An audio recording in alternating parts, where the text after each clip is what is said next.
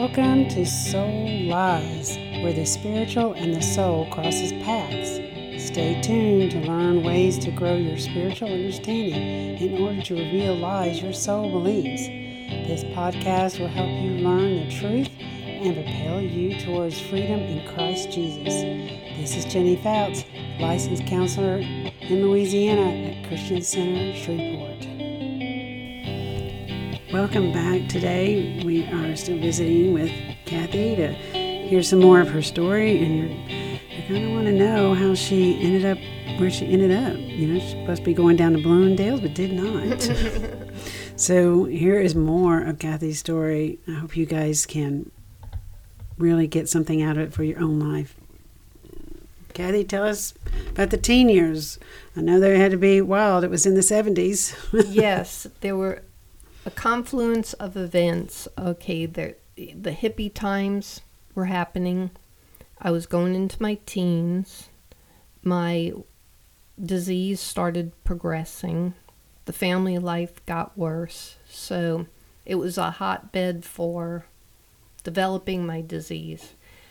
Okay, so in my teens, I stopped all the gymnastics and that. I took up guitar and I was more sedentary and I started to gain weight and I was I've never been obese. I've been about 35 pounds heavier than this.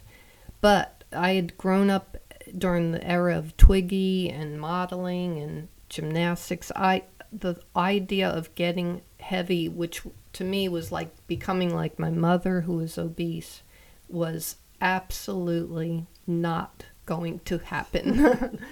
I started trying to diet. It was the first thing that was ever super hard for me I mean, it was just really hard not to eat things that I wanted to eat. And um, this is a big irony. The one who was probably my hardest person in life that caused a lot of problems was my mother, but she is the one that brought me to the solution. And I just think that's such a cool thing. She found Overeaters Anonymous and brought me and unfortunately she was not able to recover. And they in the literature it says there are people that are constitutionally incapable of being honest with themselves and they are not at fault. They seem to have been born that way. So i, I have a lot of love and compassion for my mother. I, she really did have a good heart but she was probably bipolar and mentally ill. Anyway when i got to the 12 steps i latched on with both hands I had become an atheist in my teens. I started doing alcohol and drugs. I wasn't out of hand, but my grades went to C's. I mean, everyone back then was doing that, and we all partied and smoked pot and drank and cut school.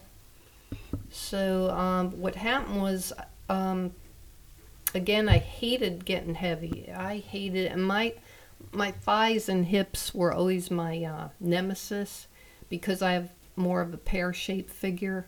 So um, that propelled me into OA. And I used it like a diet program at first. I really didn't understand the depth of it.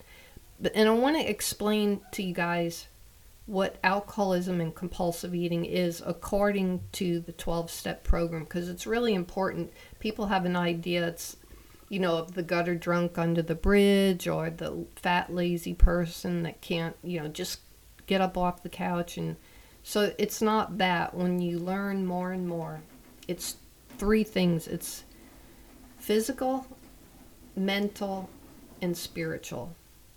And there is actually a physical component that when I drink alcohol or eat certain foods, which are especially sugar items, you know, cakes, cookies, candies, ice cream, and then sometimes um, flour stuff like chips and all that.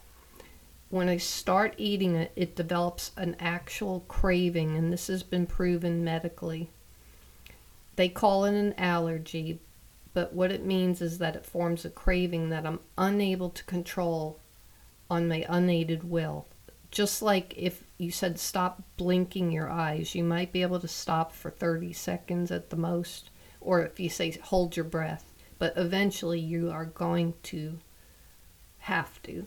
And that is the physical component. So that would be simple if someone just said, well, just don't drink and don't eat sugar items. But then we the mental part is you have a mental obsession to go and eat and drink whenever you get stressed out or any high emotion. So when you combine those two things, it makes you powerless over food because if you can't if you can't stop once you've started and you can't stop from starting again, then you're powerless and you're in this circle of a spiral of death. And what happens is, like if you're drinking, your consequences get worse, the stress goes higher, it causes the obsession, which triggers the craving, and you know, it's just a horrible thing. It's a cycle from that everyone goes goes through. Yes, so it's and the answer is spiritual, and it doesn't mean we're sick spiritually. What it means is we're blocked from God because of resentment, guilt and remorse, and fears, which we do an inventory and get through that. So the problem is physical, and there's a mental obsession, and the answer is spiritual. So um, she brought me to to OA, Mhm. And um, I kind of went off and on all through my teens and college. And each time, you know, I'd go and I'd slip with food, and then I'd go back and I'd look a little closer, and I began to understand what the 12 steps were and to take the 12 steps. Well, it would be hard if you're still doing drugs and stuff. I know, you know, marijuana. Here you get the munchies. What are you going to munch on? Carrots? Well, that's that's not any good. Right. So it sends you back into the food yep. thing, going round and round. Yep. And it's hard when you're young and you're single because everything in our society is going out for drinks, going out for food. and looking like Twiggy in those days. Right. Mhm. So it was uh it was really difficult. Karen Carpenter was big in those days too. Right. And I've had many people say I look like Karen Carpenter, which is Mhm. ironic. So what basically I ended up I, I was a dancer also for a long time and I ended up going to college and I en- ended up with a degree in guess what? Psychology. what do girls like me do? They get degrees in psychology. I, I think a lot of us go to psychology to try to figure out ourselves. Yes.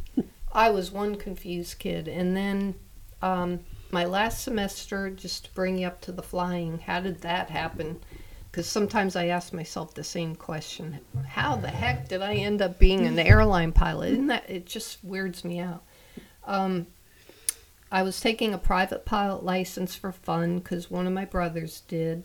And I just thought, oh, I would like to do that.